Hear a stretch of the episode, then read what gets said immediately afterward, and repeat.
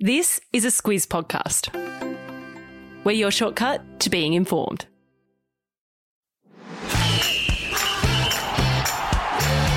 Good afternoon. I'm Greg Elliott, and this is Sport Today, a weekday sports news podcast designed to keep you on the ball. And I'm Gemma Ryan. It's Wednesday, the 10th of March. In your Sport Today, Cameron Smith retires from NRL, and the Tokyo Olympics is unlikely to have overseas spectators. Plus, the America's Cup kicks off today, and Lauren Jackson is named as a finalist for the Naismith Hall of Fame. All right, let's dive in. Cameron Smith, the long-time Melbourne Storm captain, Queensland and Aussie Rugby League legend, announced this afternoon that he will retire. He's 37 years old and he played a remarkable 19 seasons at the top of the sport, including a record 430 NRL games, 42 State of Origin games, and 56 tests for Australia. As Tina Turner would say, Gemma, many consider him to be simply the best. yeah, they probably do. And there's a reason he's been touted as a future rugby league immortal for his skills, but he was also known for his contribution off the field, with the Storm tweeting that he's not only among the most decorated players the game has ever seen, he made an immeasurable contribution to our club. It's an understatement to say that the announcement was highly anticipated. Speculation has dominated the off-season NRL news. But for his part, Smith said he needed time to think about what was best for him and his family, and he's left it to the last minute with the NRL season kicking off tomorrow, Greg. yeah, pretty late. Smith made the announcement in Melbourne today, his first visit to the city in six months. He and Billy Slater were at the Storm's home ground of AAMI Park to unveil their statues, and that's why he said he waited till today to announce it so he could end his career where it started, standing alongside his good mate Billy. The Olympics and Paralympics are likely to go ahead without overseas spectators, according to news coming out of Japan. Reports say the decision has been taken because, well, Corona. Gemma, Aussie sports enthusiasts, we're going to have to sit this one out anyway because our border remains closed. But it now seems that Japanese spectators will have to do a lot of the heavy lifting to get those crowd vibes going, Gem. Yeah, and we'll need to wait and see how big local crowds can be. There's no word yet from the organising committee about their plans for spectators.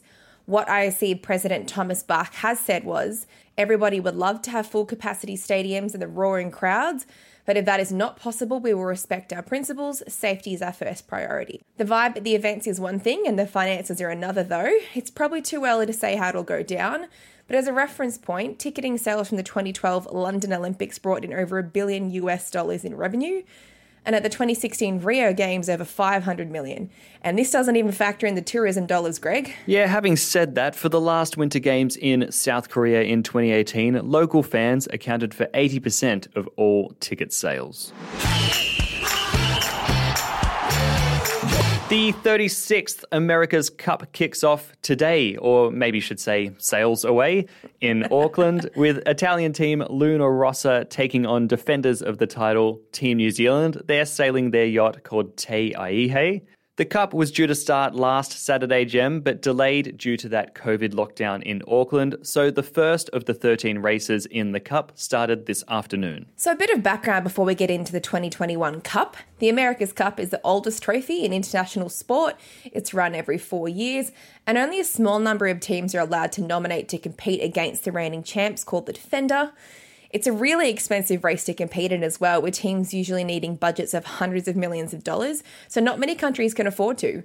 There's a pre cup event called the World Series where contenders face off. And interestingly, the rules are not set by a regulating body, but by the previous winners, including location, race length, and key boat design characteristics.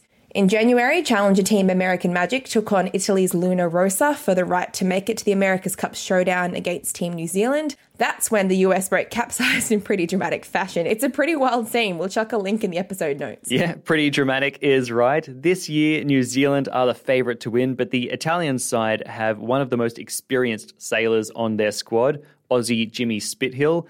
He's won the Cup twice in 2010 and 2013. The Cup is scheduled to finish up next Wednesday, the 17th, but could end earlier as the first to seven race wins takes the Cup.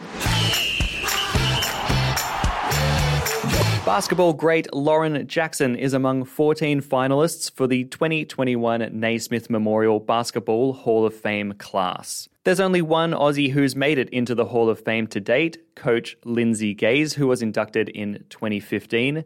So if Jackson were to be accepted, she'd be the first Australian player to be inducted, Jim. Yeah, and for a bit of context, the Basketball Hall of Fame has been honouring players, coaches, referees, and contributors since 1959 and started recognising women like Jackson in 1985. Fun fact it's named after Canadian American physician and inventor of the sport, James Naismith. There's no set number of people who can be inducted into the Hall of Fame each year. Last year's 2020 class had nine, there was eight the year before, and Jackson is one of nine players and five coaches on this year's finalist list. It's a pretty deserving nomination, too, Greg. Jackson's one of the sport's most decorated women's players. She's helped Australia win medals at four Olympics. She's been voted MVP in the WNBL four times and three times in the WNBA over in the US. And she's been a WNBA All Star seven times. What a legend. Seven times is nuts. It's not a bad resume. The class of 2021 will be unveiled on May 16, and the formal induction ceremony is scheduled for September.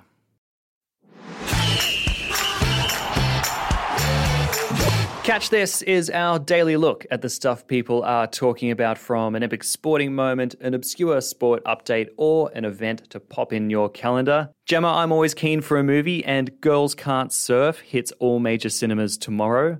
The World Surf League has equal pay for men and women these days, but of course, that wasn't always the case. The movie goes through the 1980s and all the wonderful fluoro fashion choices that go with that era. but more importantly, it follows leading women surfers like Jodie Cooper, Frida Zamba, and Layne Beachley, and how they fought to be able to do what they love for a living. Side note, I'm yet to try surfing, but I assume I'm rubbish. I don't know. You're pretty good at most sports you try. Maybe maybe we should make it a sport today activity and we both give it a go. I know that I would be terrible though. I'm really bad at wakeboarding. All right, let's do it. so, we've mentioned how Cameron Smith was honoured by Melbourne Storm today with a statue at AAMI Park. The only problem is, Greg, it doesn't actually look that much like him. We'll chuck a link in our episode notes. I want to hear what our listeners think. Yeah, I don't see it. That's all from us here at Sport Today. Thanks for listening and give us a follow on whatever podcasting app you're using, and we'll catch you tomorrow.